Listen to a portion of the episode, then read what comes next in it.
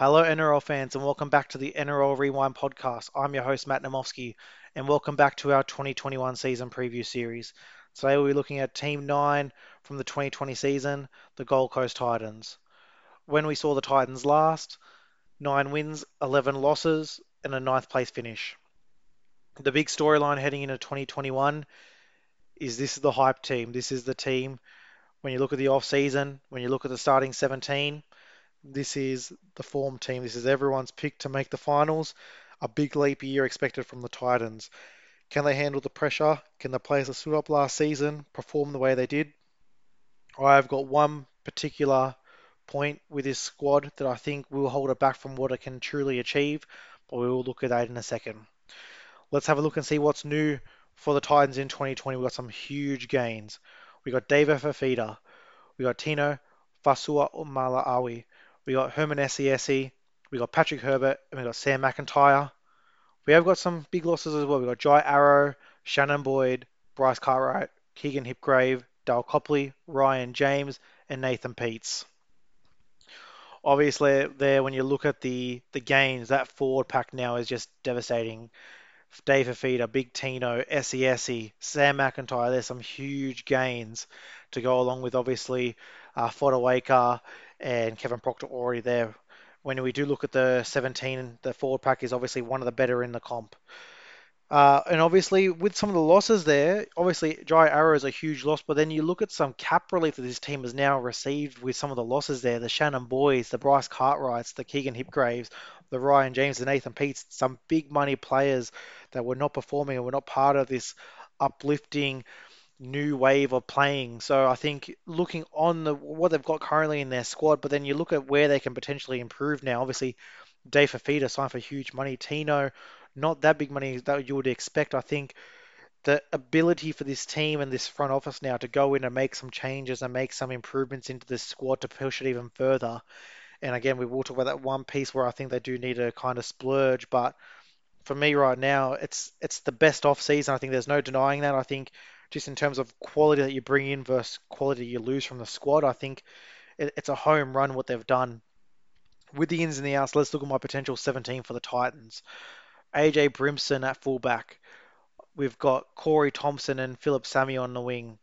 We've got Patrick Herbert and Brian Kelly in the centres. Ash Taylor and Jamal Fogarty in the halves. Moeaki Fotuaika and Jaimin Jolliffe in the props. Mitch Rein at hooker. Dave Fifita, Kevin Proctor, and Big Tino at 13. On the bench, Tyrone Peachey, Herman Ese'ese, Sam McIntyre, Jarrod Wallace, and the coach Justin Holbrook. Okay. Going to call it out right now. Going to combine the starting 17 with where I think the challenges might be for this team. It's the number nine. No shots at Mitch Rein, Tanah Boyd, who may come into that eventually. I think the thing that is holding this team back from truly exceeding as a top four and premiership contender is the hooker. Obviously, the rumours of potentially a Cam Smith looking at the Titans and finishing his career there. I think if you add, let's just say Cam Smith into this, it's instant premiership contender. But even if you add another great hooker into this side, I think it's it's a guaranteed top four. I think it's the only position on this team now, Mitch Rein, I think is still going to, and we'll look at my talk about my predictions. I still think they're still going to be in the eight, but I think the the difference that a great number nine can give you in this squad, especially take the load off an Ash Taylor and a Jamal Fogarty there, I think it's going to be huge. And I think Mitch Rein will get them there. Whether they will do want to blood Tanah Boyd into that nine, I think for me that's the biggest squad battle. I think whatever they can do with the nine there and try and get real quality out of that number nine jersey will take a long way to see how they can go in the competition. Some more intriguing squad battles. I have got Corey Thompson over the Don Anthony Don. I think you know um, either one you go with there. I think Corey Thompson for me is just more of a yardage man. I think he obviously does give you some flexibility if AJ goes down. Uh, so I have got Corey Thompson starting there. I think Pat Herbert uh, comes straight into the centres there to partner Brian Kelly. Uh, I have got Jaimin Jolliffe starting a prop. I think what he showed in this back half of the season, I think Jarrod Wallace suited to the bench role there, and I think Herman Ese'ese off the bench as well. Uh, Tyrone Peachey, I have got starting at 14. I can also see him as a sneaky number nine. I think he has got the, the versatility to play there at nine. Obviously got some ball playing. Who's he has played six before, can slot into the centres and take a Pat Herbert, move him to the wing. There's some there's some flexibility, uh, similar to when I preview the Drags. I think this team has got a lot of squad depth and versatility where they can go a couple of couple of routes here, and Justin Holbrook has got some tools at his as at his dispense here. Some things to build on, some positives for this uh, for this squad. I think obviously it's one of the better young collection of young talents in the league. Just looking at just raw talent and uh, who hasn't even hit their peak yet.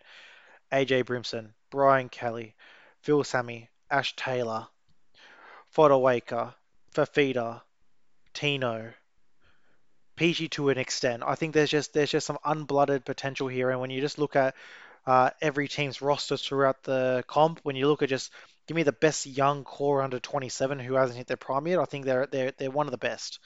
Uh, obviously, the off season we spoke about, and you see the gains there, and as well, I think not just looking at the gains, I think not many people are looking at the losses, and like I said, the money that they freed up in some of the players who weren't giving them the quality that they needed when they did make their run to ninth last year, I think it's going to be huge. I think next season, I think for me, is going to be the most in.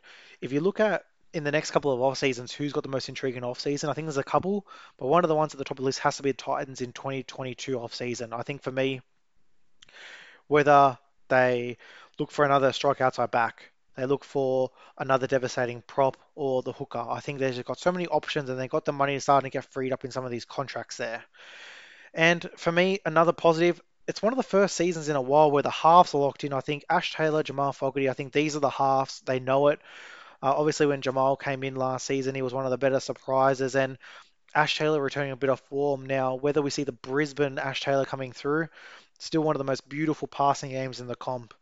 Um, to me, he's one of those players. He was just so young when he came in, uh, and obviously a stop-start injury.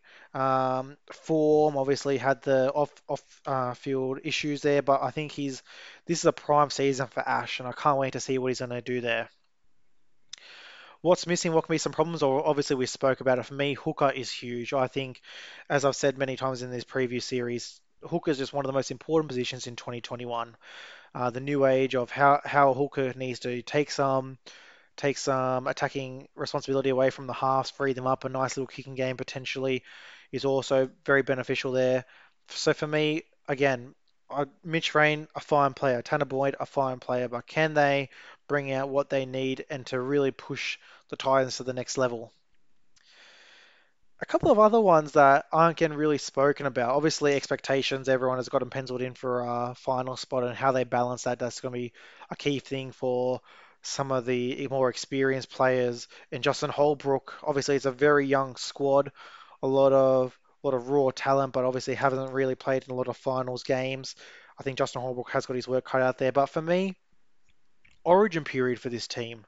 Um, it's a team that never has really had to think much about the origin period. But when you look at this team now, obviously, and some players who may play origin, AJ, Kelly, Sami, Fotuaika, Fifita, Tino, like just just there, they're, they're players that you definitely could see in the Origin arena. And if they need to miss a couple of those players, then you're relying on some squad depth. You're going to be some more increased roles on players who don't really are not used to it. So for me, it's definitely going to be a big one. You know, when you bring in quality in a squad, especially with Origin going back to mid-season now, you're going to start seeing some of these teams that you're like not really. You know, when we look at the the buy rounds where they're Origin and you see six new faces and you see some of the some of the impact signings that they brought in that they'll be missing now. How can they cope with those couple of rounds? It's going to be really intriguing for years the Cowboys and the Broncos were the only Queensland team that to worry about that. But obviously now the Titans and everyone is already penciling them in as the best Queensland team. Now they're going to have the added responsibility of Origin. So it's going to be very interesting to see how they battle that. And I think, again, it's going to be a very big coaching job here for Justin Holbrook to kind of get the one, the best out of this team, manage expectations, but also when players go out, whether it's Origin, whether it's injury, how can they maintain their form and not drop those rounds because obviously when you're battling to break the break into the eight and you know break into the top four, how you handle those origin rounds normally will dictate where you finish on the ladder. So it's gonna be very interesting there. with that, let's look at my 2021 predictions. I've got them finishing seventh, so I definitely see them in the eight in the eight there.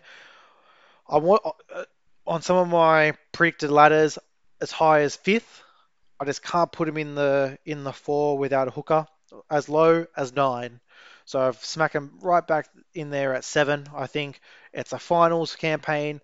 I think they may do some damage once they make the finals, but once you get into the good teams, I think you just look matchups across the field, and I think for me, Hooker's gonna be one of those ones when you start getting into those top eight teams, it's where they're going to be outmatched, and it's a key one to get outmatched in.